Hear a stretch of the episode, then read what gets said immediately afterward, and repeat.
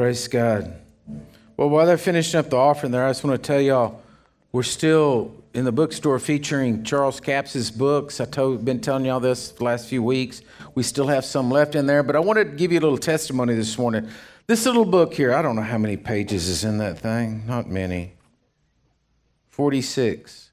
46 little bitty pages in this book. And uh, I'll give you a quick testimony on it. When, I, when my son was born, uh, I didn't know Jesus. And he was born, and he was born uh, with a hernia. And so the doctors, you know, after, you know, how you, you, you know, in those days, I don't know what all goes on nowadays. Nowadays, it seems like a lot different. A lot more intense things. There, you just went to the doctor, had a baby, you know, and whatever. So anyway, he said, you know, that we're going to have to, we're going to do an operation on and we're going to fix it because it, if it, if it goes ahead and completely ruptures, his life would be in danger. And, and so uh, he said, you know, I said, well, doc, what's, you know, it's my son. And so I said, What's the odds that something could go wrong? And he said, Well, if we operate now before it ruptures or anything like that, uh, there's a, a 60 40 chance. No, excuse me, there's a 70 30 chance everything will be okay. And I was like, All I heard was 30, right? And so you're telling me there's a 30% chance that my son could not make it. And he said, Well, every time you put a child in anesthesia, especially a baby like this, there's always a danger, and so you need to be careful. And so he says, But if it ruptures, then it'll be a 60 40 chance and that you could lose him. And so, I, I mean, I was panicked and I, I, didn't know what to do. I didn't want to just say yes. And so I said, Well, uh, you know, I, we need just a little bit of time to think about this. So we go home and of course, you know, like always, I mean, I was raised going to a church, but I mean, I had no relationship with Jesus. I believed in God, I believed in heaven, I believed in hell, I believed in a devil, but to have any relationship with God or to be, believe in the power of prayer or anything like that, I had none of that in my life. And so, uh, but you know, when you're in trouble, you pray. And so, my mother and father in law had sent this book, Charles Capps, God's Creative Power for Healing, had sent this to the house before we even had Joseph. It was just there in the house, it was just sitting in the bathroom and a little bitty old book, you know. And so, anyway, I never read it, never paid any attention to it. But that night I was hurting because my, my son was sick. And so I got this little book. I went into the bedroom, uh, the bathroom rather. My wife was in bed. I closed the door and I started reading this book. I didn't want her to think I was reading, you know, because I thought it was kind of like sissy to pray and all that kind of stuff. And so um, I started reading this little book. And as I read this little book and, and it started talking about the creative power of healing and what God could do, and talked about the ministry of laying on of hands and God's medicine and all these things like this, my faith rose. Okay? So, unbeknownst to me, I, I, didn't know this until I told this testimony years later, and then my wife told me I was wrong. I thought she was asleep, but she wasn't. She was awake, watching me, acting like she was asleep, playing possum. And uh, I went over there, and my son was in the crib, and uh, I just, I was like, it was kind of like this. Okay, step number one, lay your hand on him. You know, okay, step two, you know, uh, this is about the way I was doing it. Not, not any spiritualness to it because I didn't have any spiritualness to me. I really wasn't even saved. And so I just prayed, followed the little book, prayed. So we had to take the, my son back the next day. We knew what was going on. Uh, excuse me. I had a day, and then the, the, the, the next day we were supposed to take him back. I get home, my wife, uh, as I get to the door, she rips open the diaper and shows me my son and said, Look. And I said, What? She said, It's gone. And I said, Okay, let's take him to the doctor tomorrow and see. So we took him to the doctor, went in there. Doctor looks at it, examines him, says, There's nothing wrong with him. He said, I don't understand this. Yeah, give the Lord a hand clap. Now, being the heathen that I was, uh, so then I turned on the doctor and I said, Well, what kind of an idiot are you? You can't even diagnose my son right? You said he had a hernia. He ain't got a hernia. Where'd it go? He said, I, I don't know. I said, Well, this, this kind of stuff just disappeared? He says, No, it can't just disappear. I said, Well, then it did disappear. And I said, So you either didn't diagnose him right or it was He was healed.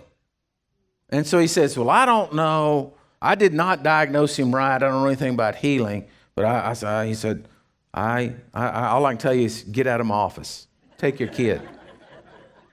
But see, in my heart, I knew that God had touched my son and healed him. Now, I just want you to know how hard I was. Eight months later, before I gave my heart to Jesus. Eight months later, before I ever gave my heart to Jesus.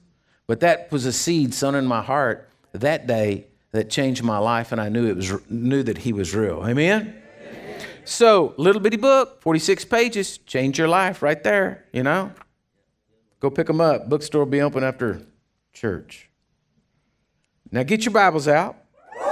Go to Matthew chapter 15, verse 21. Matthew 15, 21 this morning. Now, I'm, I'm still preaching on what I did, uh, started about the dwelling place. Uh, started in Psalms 91. He that dwells in the secret place of the Most High shall abide under the shadow of the Almighty. Amen. And so I cannot review because I got a lot to go through today, but you got to go back and get that message, listen to it. You got to listen to Sunday night. I mean, Sunday, last Sunday's message. You got to listen to Wednesday night's message because I went on with some other stuff about Jesus and who he is and about the tabernacle and about how when, when, when Moses erected the tabernacle, there was, an, there was a part called the outer court where the people would just go in. That's where they made their sacrifices, offered their lambs, offered their turtle doves, whatever sin they'd committed. That's where they, they went into there. But then the Levites went into the inner court where the showbread was and all of those things. But only the high priest could go into the Holy of Holies once a year, and that's where the presence of God was. And when Moses was writing Psalms 91, that's what he's talking about. He that dwells in the secret place of the Most High. He's Moses has seen the, the, the Holy of Holies, has seen God's presence, has seen God's power. It's there. He knows what he's talking about, but he's talking about this place that he longs to be because he wasn't the high priest. He didn't get to go in there all the time. So he's still being in there. I mean, I mean, folks, that's like eating the best piece of chocolate you ever ate in your life, and it just, whoo, man, just glorious to you, but you never could get another piece again. You always thought about how good it was, but never getting it and longing to just have another piece. Try a little of this. That isn't good enough. Try that. That ain't quite it either. You just knew you longed for it. That's how Moses was with the presence of God. Amen? And so, anyway, I talked about that Jesus, that everything in the tabernacle had to be anointed. It had to be anointed with oil, but Jesus didn't anoint us with oil. Jesus anointed us with his blood. When you gave your heart and life to Jesus, when you made him the Lord and Savior of your life, then he anointed you with his blood. And his blood speaks a lot louder than oil. Amen? Okay, so now I want to go, and I've told you all about this, but I want to tell you this morning and show you how you can go into the holy place how you can be in the presence of God. Now, some of you this morning are going to think it's going to be a one, two, three, four message, and and uh, whoo, you know, it didn't. I may have four or five points here, but this this this morning, what I'm talking about to you is about your heart, okay? And uh, some of you are going to want to do it, and some of you aren't. See, the problem is in life is that most people, you know, they get to the place in life where uh, they would just as soon stay in the outer court, go into there and make their sacrifices and know when they die they're going to go to heaven. But they really just want to live their life. They really just do what they want to do. They really just want to say what they want to say. They really just want to eat what they want to eat, dress what they want to do, do whatever they want to, go to church if they want to, not go to church if they don't. Just, just you know, live their lives knowing that they can still enter the outer court and make a sacrifice, but they don't really want to go into the presence of God, into the Holy of Holies, because God might ask them to change something. That's always what the problem is. Might ask you to clean your mouth up. And I'm not talking about cussing, I'm talking about cursing. The other day I was praying and I was just repenting because I do a lot of repenting when I'm praying because I do a lot of things that I know can't be pleasing to the Lord. And so, anyway, I was repenting there to the Lord, and I said, Lord, I'm sorry. You know, man, I lost my temper, and or I lost my, shouldn't have said what I said. And, and, and the Lord just stopped me and said, You know, Robert, I'm, I'm more concerned with doubt and unbelief coming out of your mouth than I am with anything else that came out of your mouth. And I was like, Yeah, you're right. That's really offensive to you. When I'm saying something, you know, I, you know not believing God to do something, can't, I'm actually saying to him, You're not big enough to do it. I mean, that's really what you're doing when you're walking in worry and doubt and unbelief. So, anyway, there's a lot of people just don't want to do it because if you get close to God, then you're going to be challenged. Okay? So, they, they want to stay in the outer court. And I, I, I got to put this out. If that's where you want to stay, well, then okay. All right? All right. But don't come whining to me when things aren't going right. And I say, well, look, this is what you need to do. You need to go in the Holy. Well, is there another way? I mean, there's not a person in here. You're a liar. I guarantee if you if you if you say that's never you've never had this thought. You hear all these things, the magic diet pill. If you just take it, you wake up, weight just fall off of you. Just take the pill. All of us want that. Nobody wants to go exercise. Nobody wants to put forth the effort. Nobody wants to change their eating habits. You want to eat cake and and, and everything else and just pile it on the ice creams and the everything else like that and then just want to take a pill that you know recalibrates all that stuff so it don't bother you hello come on look at the person beside you and say man he's meddling now but we want the same thing with our Christianity. We don't want to read our Bibles. We don't want to go to church. We don't want to develop a relationship. We don't want to have to struggle to get into the Holy of Holies. We don't want to have to deny ourselves anything, but we want God to move man in the chariots of fire in our life. So, Matthew 15, 21. It says, Then Jesus went out from there and he departed for the region of Tyre and Sidon. And behold, a woman of Canaan came from that region and cried out to him, saying, Lord, have mercy on me. O Lord, son of David, my daughter is severely demon possessed. But he answered her not a word. Man, what a deal. You're going out there, you go to Jesus, you're trying to get hold of him, and he won't even talk to you. And his disciples came and urged him, saying, Send her away, for she cries out after us. So this woman's making a pretty good fuss. Are y'all with me? She's not just like, Excuse me, Lord. Can I? She's not just standing over there on the sideline holding her hand up, seeing if he'll pick her. Right? She's causing a ruckus. So much that the disciples are embarrassed, and the disciples are like, Golly, Lord, send her away, get her out of here. They apparently tried to get her out of there. Right? Couldn't. But he answered and he said, I'm not sent except to the lost sheep of the house of Israel. So she, he, he, he actually turns to her and says, Look, I don't have anything for you.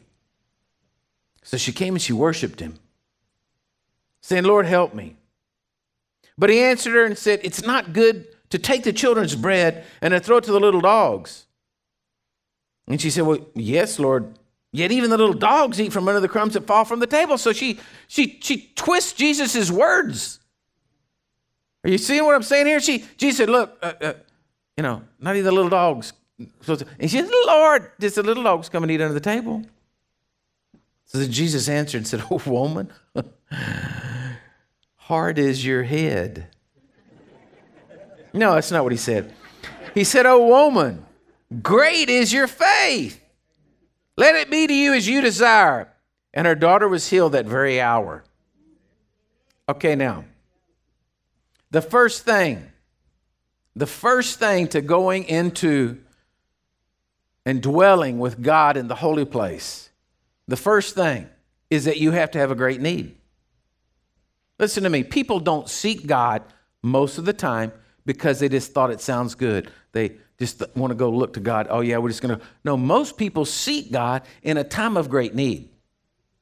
Now, the great need doesn't have to be a disaster. The great need can be you looking at your own self and seeing that you don't have what it takes to get to heaven. You don't have what it takes to love. You don't have what it takes to make your marriage work. You don't have what it takes to, to, to raise your children. Whatever the great need is, you got to understand you're not going to seek God unless you look into yourself and say, Man, I'm an idiot and I'm not going to make it. I don't have the wisdom that I need. I can't figure this out, Lord. I mean, uh, I started laughing. I read an article that said that the CDC was thinking about changing their their policies on what does it mean to be vaccinated. Now they're going to say you're not fully vaccinated unless you had the booster shot. So I thought, isn't that true? No matter what you you you do everything and then oh well they changed the rule. Okay, now you got to do this. Oh no, you got to. You're not smart enough to do it. You're not smart enough to figure it out. You're not smart enough to do all that kind of stuff. There's always some yahoo out there changing everything. Hello. And until you come to the realize that the, to the end of yourself when I was standing in that barn about to blow my brains out because I thought I, there, there, I, I'd come to the end of myself, I was a failure. I couldn't make it. I couldn't do it. I couldn't accomplish it. I wasn't the golden boy. I wasn't going to be the big rancher. I was losing everything. At that moment, I came to the realization I need help. And until you come to the place in life that you're going to get to there and say, ah, I need help, you're not going to want to go to the holy place. See, some people don't even know they got a problem. That's what's really bad. The ones that are just, their lives are really messed up, but they don't even see that they got a problem, that, that they need a helper. Some people, listen, are comfortable where they are. You take a person that is successful in business or or even they just not even have to be really wealthy just got a good job and going along and everything's working right and they got a happy marriage or they think they got a happy marriage or you know whatever and they're just raising their kids and it's going on with life. Well uh, they're doing it. See they don't have a great need. They've not stopped and looked at the end of their life and saying wow there's more to life than what i'm thinking. Those people are hard to reach because they feel like they don't have any, any need. Hello? But as you all know, no one is impervious to tragedies in life. So they do need Jesus. They just don't know they need him now, right? So the first point here is you're not going to even desire to go into the holies and to do what I'm talking about here, to go dwell with God unless you see you have a need in your life. If you think you got the world by the tail, you're in charge. I'm in victory. I've got everything I need. I've got a house. I've got a car that runs. I've got finances. I've got good wife. Everything's good. Life is good then you're not going to want to go to the Holy of Holies because God may tell you to change something. Because we're born with an Adamic nature on the inside of us, a fallen nature on the inside of us. A nature that's not seeking God, it's seeking this world and what the flesh wants. you know, I, I, I, and this is this is not right because I don't want y'all. I don't want this spirit that's on me to ever get off on y'all. But like, I have never liked exercising. Like, even when we were in school, I didn't like it. I didn't want to run track. I didn't like to run. I hated to run wind sprints. I wanted to play football. I enjoyed lifting weights, but I did not like to just run. And so, there's, have y'all seen this, this commercial, this new, uh, it's a, it's a, what do you call it? A, a, a, a treadmill with the little screens up there, and the guy saying, Now come on, you can do it. And it shows the girl on there, and she's all sweat all over her. She has a, huh, and she's got a smile on her face. You know, running like a, I, I just like, what a lie. That's a lie. That is an absolute lie. Where did they, how much did they pay her to be smiling while you've got two weights in your hand running on a treadmill? But there are probably a few people in the world, obscure small sect of people that might enjoy that. Okay, just like torturing themselves and doing that. But I look at that, they ain't a bit of fun. They don't look like a bit of fun to me. That commercial is not enticing. I don't want it. I don't want to do that, right? But I would like to be healthy. And there is the problem. Right? So, what I'm saying to you is watching that commercial doesn't make me want to buy one of those things. So, people who are already comfortable in their, in their life, they don't want to, to buy into Jesus because they're already comfortable. Why do I want to go do that? Because they don't see they have a great need there, that their life could end up in hell. They don't want that. They don't, don't see it. They don't want to pay the price. Okay, number two. This woman, she went to Jesus. Now you got to understand something. She looked at Jesus and she said, He's my answer. The world today wants us put out that there's a lot of ways to get to heaven. There's a lot of ways to God. God's a God of love. He loves everybody. You could be this, you could be that, you could do this, you could do that, whatever. But this woman looked at Jesus and said, He's my answer. He is the Messiah. He is the Christ. He is the anointed one. He is the one, the answer that I need. Hello? Here we go. when in Matthew 16 16, Simon Peter said to Jesus, He said, You're the Christ, you're the Son of the living God. Now listen, you got to understand what that means. To say you're the Christ, it means he's Peter was saying, Jesus, you're the Messiah, you're the one. Now, our English, we don't we don't get all of this. But the Jewish people had always been told that one day the Messiah was going to come. There was going to be the Redeemer. There was the one that was going to set things right because they had read Ezekiel and Isaiah and all the prophets, and they'd, they'd read that God said He was going to pour His Spirit out upon man and He was going to do this, right? They had read this, and so they were always looking Is that the Messiah? Is that the Messiah? Is that the Messiah? Is that the Messiah? Great rabbi would rise, rise up and they'd say, oh, Is that the Messiah? They were looking for the anointed one. That's what Messiah means, the anointed one. So what Christ means, it means the anointed one, the one who came smeared, for a good South Texas word here, smeared with God's oil and anointing and approval. That's what it meant. So when Peter looked at Jesus and said, You're the, you're the anointed, you're the one. Here we go, folks. This woman said Jesus was the one.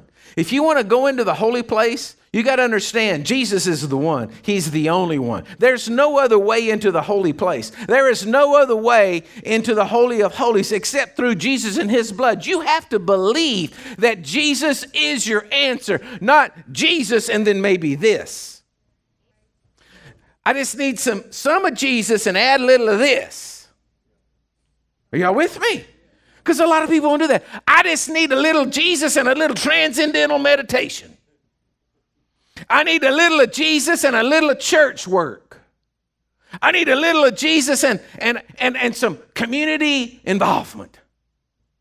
Are y'all with me? They're not looking at, folks, listen to me. Jesus, He's the one. There is no other one. All authority in heaven and earth has been granted unto Jesus, and he is the one. Everybody say he's the one. He's the, only one that can make you holy and righteous and unblameable. Now, listen to this. This is good. Ooh, golly gee, this is good. He is the only one, right? And he is an authority. And I hate to tell everybody in the world that doesn't believe this, but what he says goes. He said, All authority has been given to me in heaven and earth. Every devil has to bow, every demon has to bow. See, this is where people don't get this right.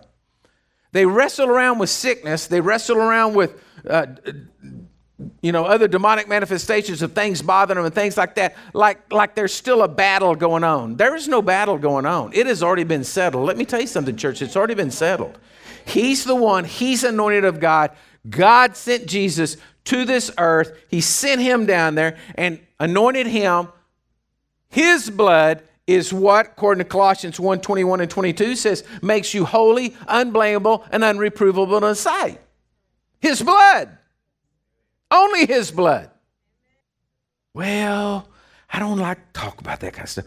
Kind of makes me start talking about blood. Just makes me just think, make things not Right, not right. And so, you know, it's a little, little too abrasive for me, Pastor. I mean, can you smooth it over, make it a little smoother? I like a gospel that's a little more accepting to everything and a little more, little more, a little more open to everything. I know, ah, you start talking about that blood stuff. It just start kind of making me nervous. And, and you know, so Jesus is the only way. I don't know. Just, you know, Lord, we got, you. what about this over here? What about those people? What about, I don't know about them.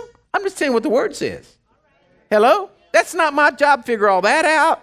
My job is to preach the Word of God. The Word of God says it's He that makes you holy, unblameable, and unreprovable in the sight of God. Only His blood. Wow, well, then wait a minute. That means the devil has no rights and powers and authority over your life. Wow, that means that, that what the enemy wants to do to you, he doesn't have any right to do because you've been touched by the anointed one. There's an old song when I started writing this message up that just, man, I guarantee I haven't heard this song since the 90s. And it just popped in my head. It was an old song by the old Southern Gospel, the Gaithers. They used to sing this song. He touched me. Oh, he touched me. Y'all remember this? I see some head shaking here. All the old people, all the young people. I hate dating myself with songs like this. He goes, He touched me. Oh, he touched me and all the joy that floods my soul. Hello? Something happened. And now I know he touched me and he made me whole. And I was thinking about this, man, folks, you got to know that you got touched by the anointed one. And if you don't know that you've been touched by the anointed one and he's made you different and you're whole and complete, well, then you're, you're missing it. You're not going to get into the Holy of Holies. I can walk up to the Holy of Holies, knock on the door, and say, Open up, I'm here. I've been touched. Now, used to that was a bad word, you know. Say, he's a little touched. but now I'm using it, man. I like it. I've been touched, got touched by the anointed one. He touched me. Just think of this in, in what I've been preaching. When, when, you, when you touch the vessel, the, the, the Levites did with the anointing oil, they, then that vessel became holy. Jesus touched me and now I'm whole? So I have a right to go into the holy place. I have a right to go right into the presence of God. I have a right to sit right down in the courts of heaven with God and all everything going on. Sit down there and talk to Him as my heavenly Father. That my spirit cries out, "Abba, Father." And I'm going to sit outside. Listen, I'm going to sit outside the door and let the devil whisper in my ear and tell me I don't have the rights and the privileges to do this. Tell me that you know, all this or that or the other. What are we doing, folks? If you believe that He is the anointed one and He's touched you, then, folks, you're different. This woman, this woman who went to Jesus, she was, she was a Gentile. They literally called them dogs. If I called you a dog this morning, y'all wouldn't even show up. To be all outside waiting to fight me.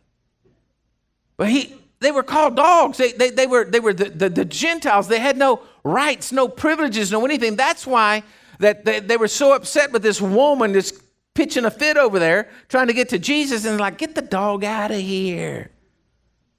Had no rights to be there. But she fought through every barrier, fought through every situation, every circumstance, fought through it all because she knew that Jesus was the one. He was the Messiah, He was the anointed one. See, folks, listen to me. Jesus is not concerned with your, your economic status. He's not concerned with your great wisdom and your ability to, to, to orate anything. He's not concerned with how glorious and great you are. He's concerned with one thing Do you believe that He's the anointed one?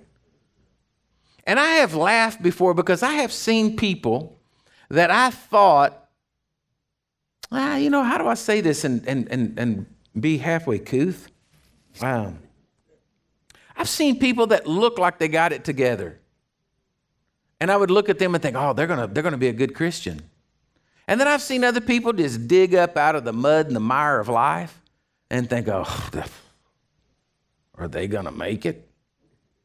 But that person believed in Jesus and clung to them and hung to Jesus and, and, and held on to his garment no matter what and said, I'm not going to turn loose, Jesus, till you do something for me.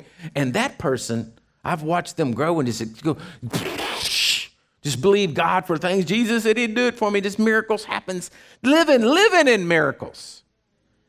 All because of their faith and their belief in their heart. When the other person was more, you know, more, isn't the word posh?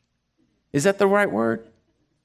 Some y'all are just looking at me like you ain't ever heard that word. Don't that word mean like you kind of got it together, looking good? You know, isn't that what that word means? Somebody shake their head and say, Yes, that's what it means. Y'all don't know. Y'all don't know nothing. Bunch of rednecks.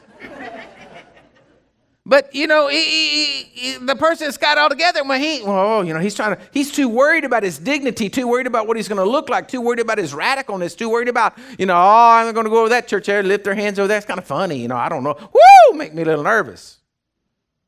That church over there, kind of wow, they got long service. They preacher, he kind of weird. Like to keep it toned down a little bit. Like to have a let's just have a nice little religious service. And I'm telling you, you're not going to get your miracle. Jesus is going to go on down the road. You're not going to get into the Holy of Holies. You're not going to get into the place with Him because you're not willing to get rid of all that. Deny yourself, deny everything that's around you, and just go for Him. But have you been touched? Well, then all of a sudden, man, everything changes. Right? How do you get touched? Well, Bible's real simple. You, it has to do with your heart. There's no, there's no specific prayer. My prayer to Jesus was, Lord, if you're real, I really want to know you. And I guarantee you that was my salvation prayer. Lord, hit me right there in that born, save me, knock me off my feet. Got touched by God right then, all from that prayer. Because he saw my heart. But the Bible says, you know, if you confess with your mouth and you believe in your heart, that's what it takes. An outward sign, something has to come out of you that's, that's making your statement. You can't think your way into heaven. It's got to come out of your mouth. Yes, Lord. It's got to be there and say, Jesus, I believe that you're the Son of God. I want you in my life. Lord, touch me. Boom. You can be saved. Or it could be, Lord, touch me. Or it could be, Jesus, it's only you. Whatever. It's got to come from your heart, though. Hello?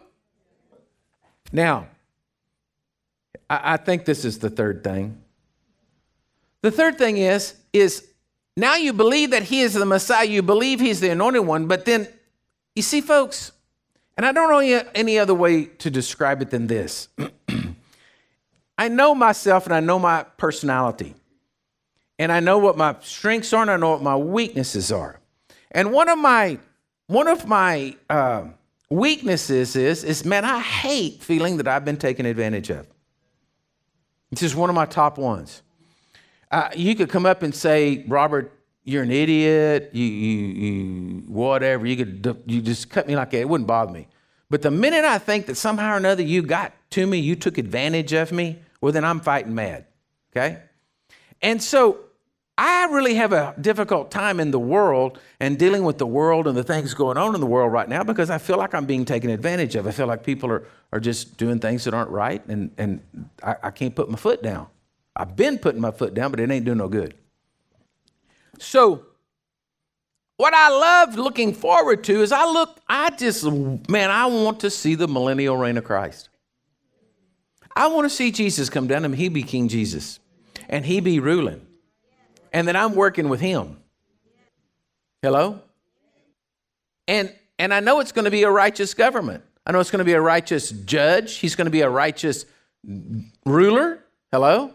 I'm not going to have to worry if he says do it, I'm just going to do it because I don't have to judge it because I know Jesus is Jesus. He's going to do it right. Are y'all following me? I long for that day. On the inside of me, I hate injustice. That's why I work so hard with orphans because I cannot stand perpetrators upon children because children can't defend themselves. And so I long to set things right. Hello? I long to be in a righteous kingdom. So I know Jesus is the anointed one, but I long to be under his reign. This third point is here is what are you longing for? Proverbs 8 17 says, I love those who love me. And those who seek me diligently will find me. That word diligently there, it means like with longing. Psalms 84 10. A day in your court is better than a thousand. And I'd rather be a doorkeeper in the house of my God than to dwell in the tents of wickedness. In other words, he's, uh, he said, I, I just want to be there in your presence no matter what. I'd rather just be the doorkeeper but just as long as I'm in your tent. This, this thing you long for, folks, listen to me. We know what longing is, don't we? You can't sit here today and tell me, I never longed for nothing. No, we all long for something. You, you, it may be your uh, uh, your relationship in your marriage to be better. It may be ice cream, to get away, go on a trip, go have something special, go do something. Guys, go hunting, kill a big deer. Oh, Lord, just give me the big one. I'm longing for it, Lord. Hang on my wall.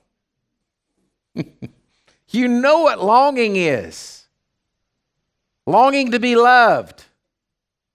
But Jesus says through the psalmist, Psalms 42 1, as the deer pants for the water's brook, so pants my soul for you, so longs my soul for you.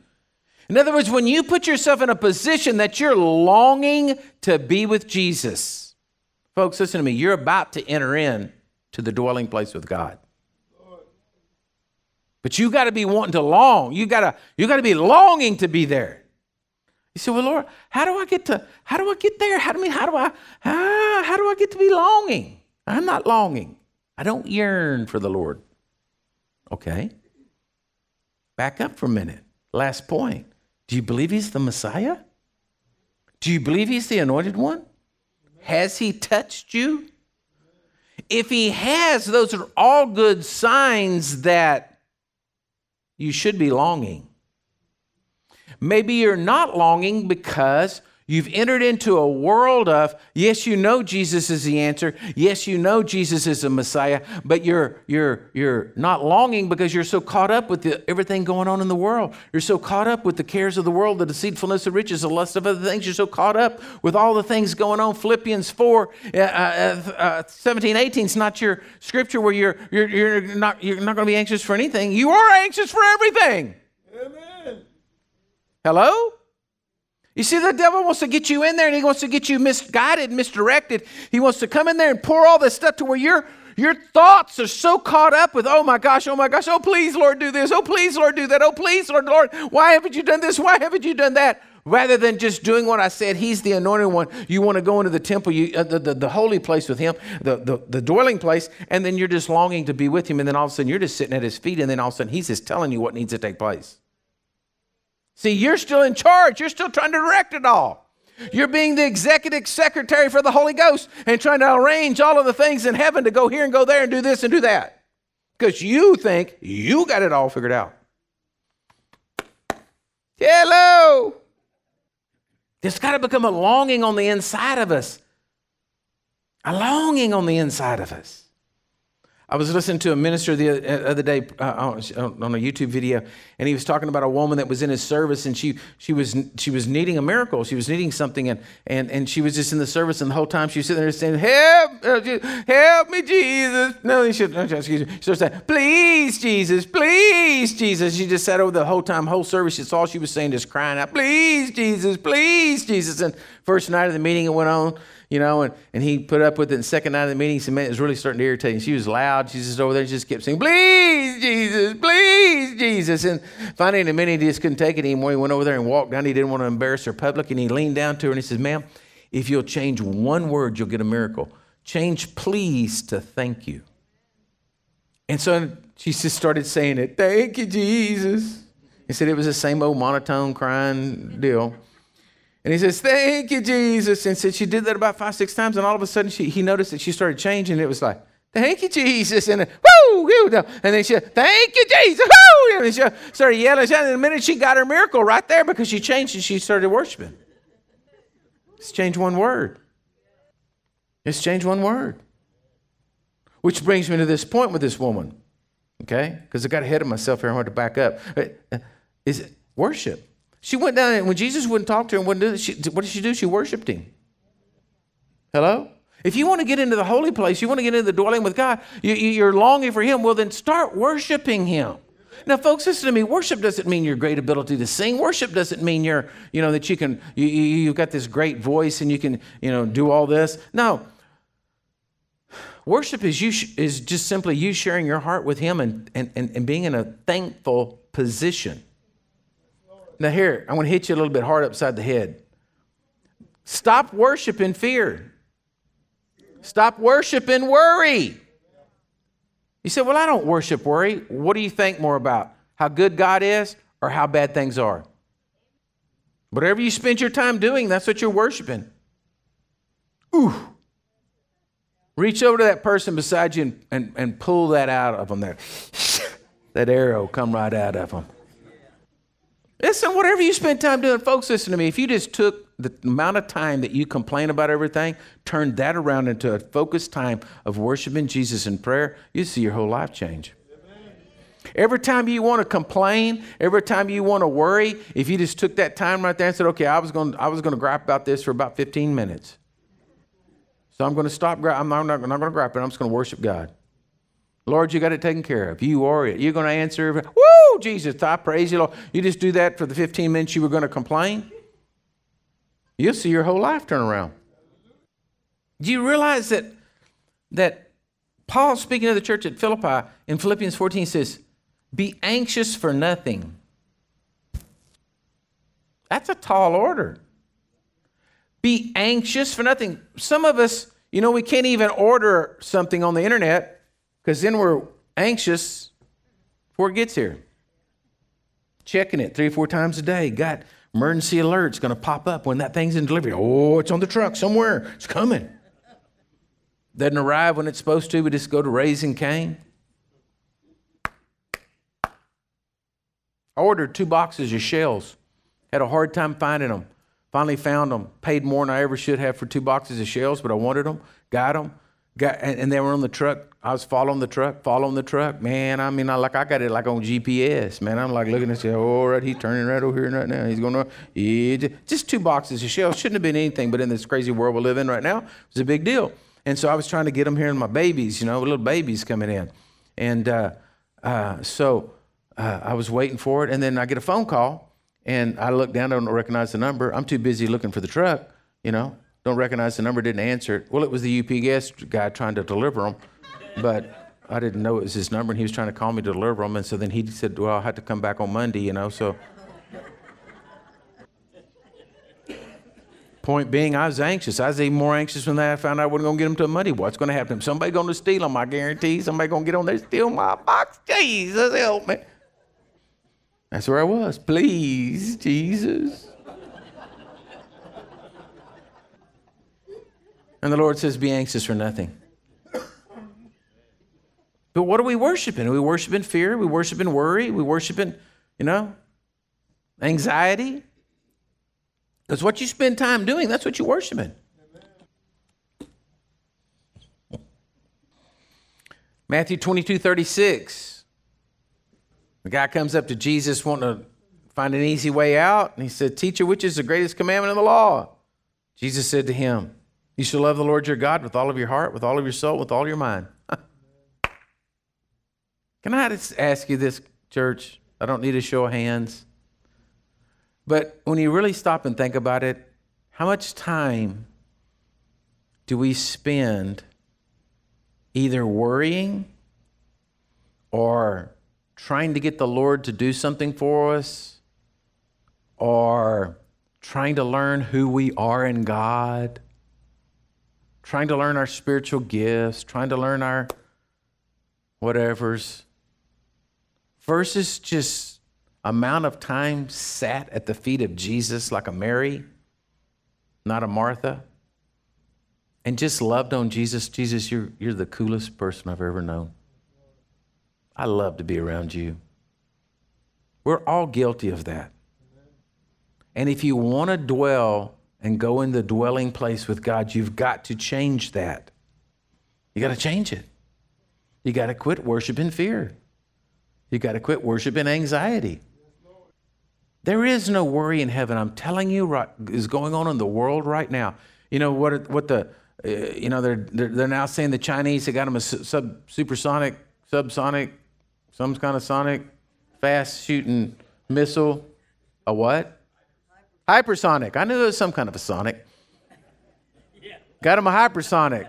Got him a hypersonic missile can change directions and hit the United States, right? I guarantee there was not a meltdown in heaven. God didn't turn to Jesus and say, What are we going to do now? The Chinese got him a hypersonic. How are we going to do this? Kill everybody. Oh! You know? Yeah, there's no worry in heaven. There's no anxiety in heaven.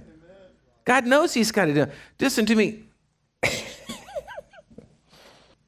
Today, in the world, a hundred and almost 65, 165,000 people are going to die around the world.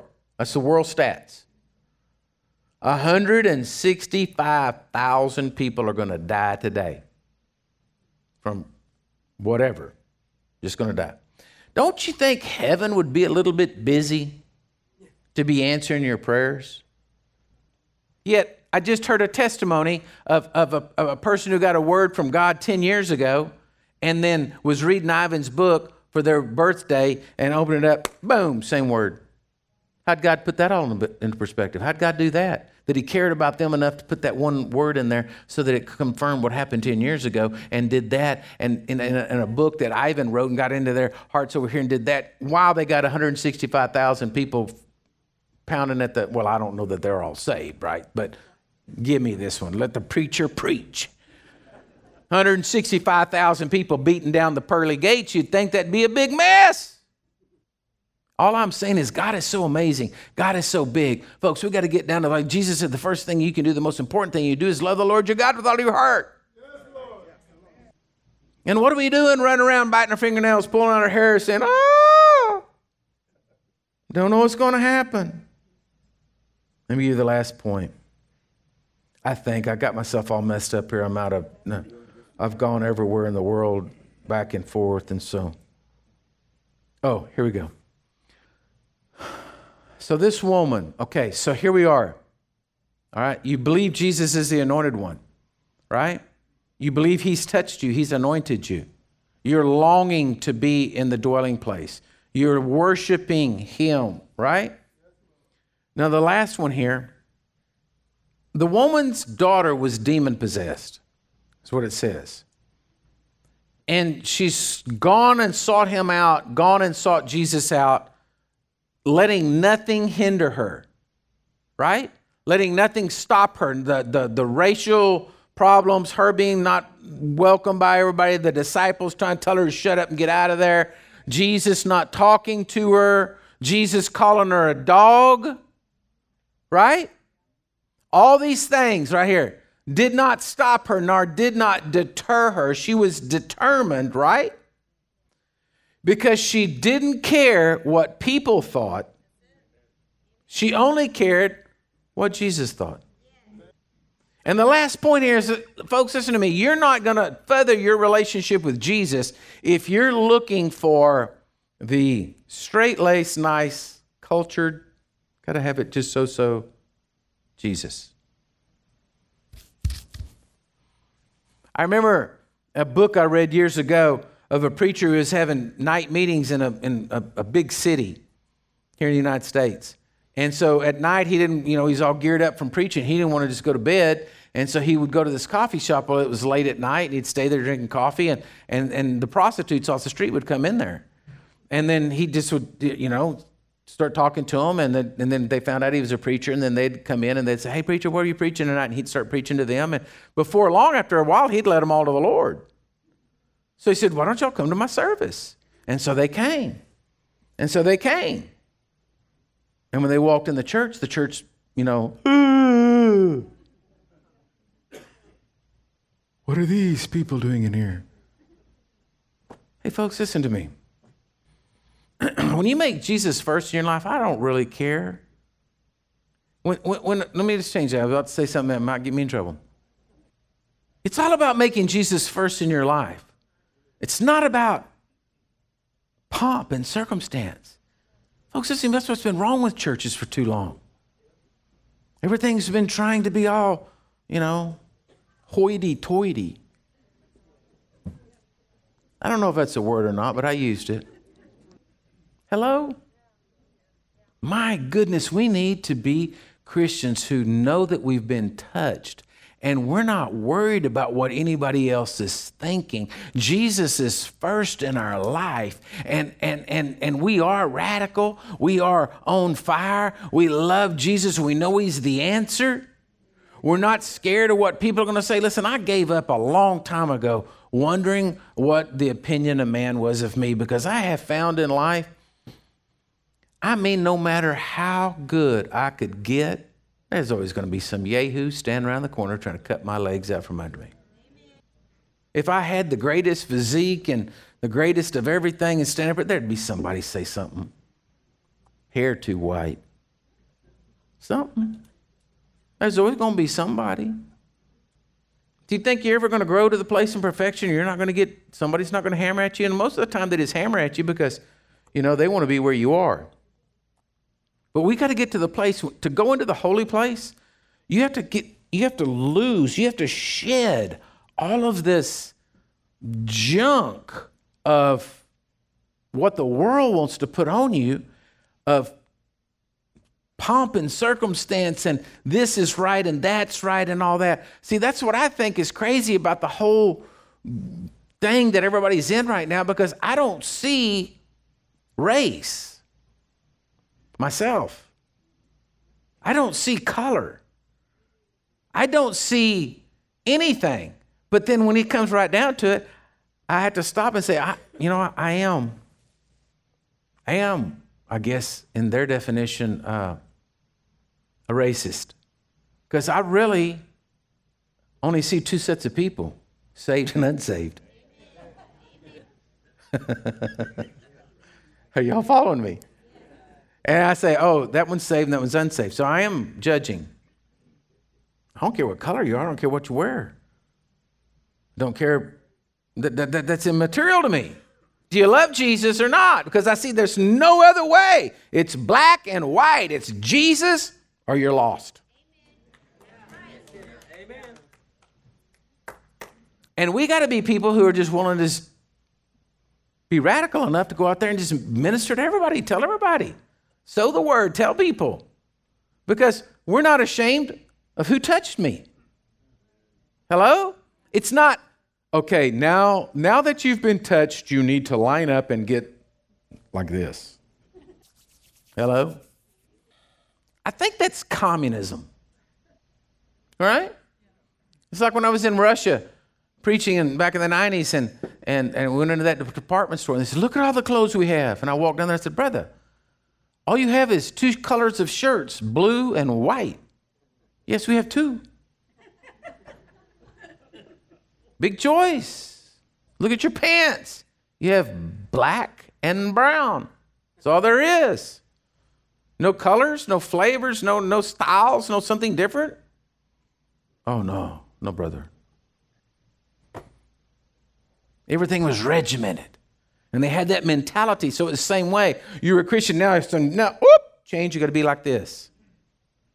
Now you got saved, but well, that wasn't enough to be touched. You got to, we got to clean you up and do this. I'm just saying, folks, we got to get to the place where Jesus is first in life, and nothing else really makes any difference. And when you get to that place in life where you're just free to just tell everybody about Jesus, no matter if they're going to say you're weird, say uh, don't make me no difference. I'm telling you, Jesus is the answer. All right? You get to that place, you're going toward the, now you're going to be dwelling in the dwelling place with God. Because you're getting off all those inhibitions, you're throwing off all that junk, you're getting off all that craziness off of you, and you can get to the place where you can walk right into the dwelling place with God. Amen? Amen. Amen. Well, close your Bibles and stand up if you would. Can I have a prayer team come down? For all of you out there watching the broadcast today or listening, listen, if you've never made Jesus Christ the Lord and Savior of your life, today's your day. Today is your day. Do not, do not turn off the dial. Do not change the channel. Don't do it unless you know for sure that you know that you know that you have been touched by the Anointed One. Jesus loves you. He paid the price for you on the cross. He gave his life for you so that you could come and, and dwell with him. And all you have to do is ask Jesus to come into your heart. You can simply pray and say, Jesus, I believe in you. I believe you're the Son of God. I believe you died for me. I believe you gave your life for me. I give you my heart. I want heaven to be my home. Forgive me of my sins. And as you pray that prayer sincerely from your heart, the Lord will touch you. And that's what you want to be touched by the anointed one. If you're in here, listen to me.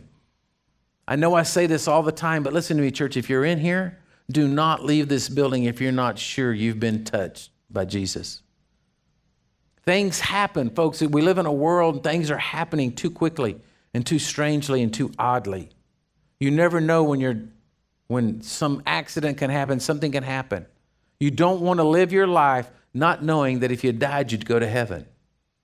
Hello? And so I'm just telling you, we have prayer team people up here. If you've never made Jesus Christ the Lord and Savior of your life, you need to come as soon as I finish praying.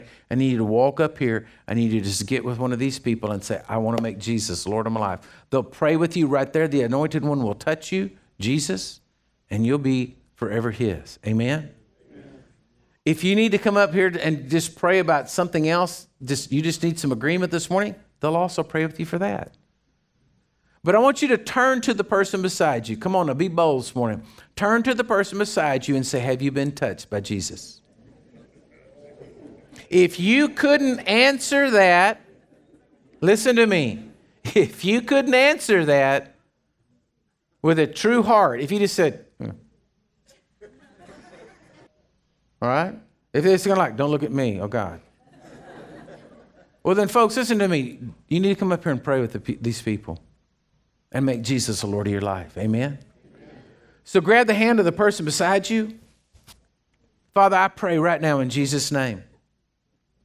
I pray no person will leave this building today that is not sure that Jesus Christ is the Lord and Savior of their life.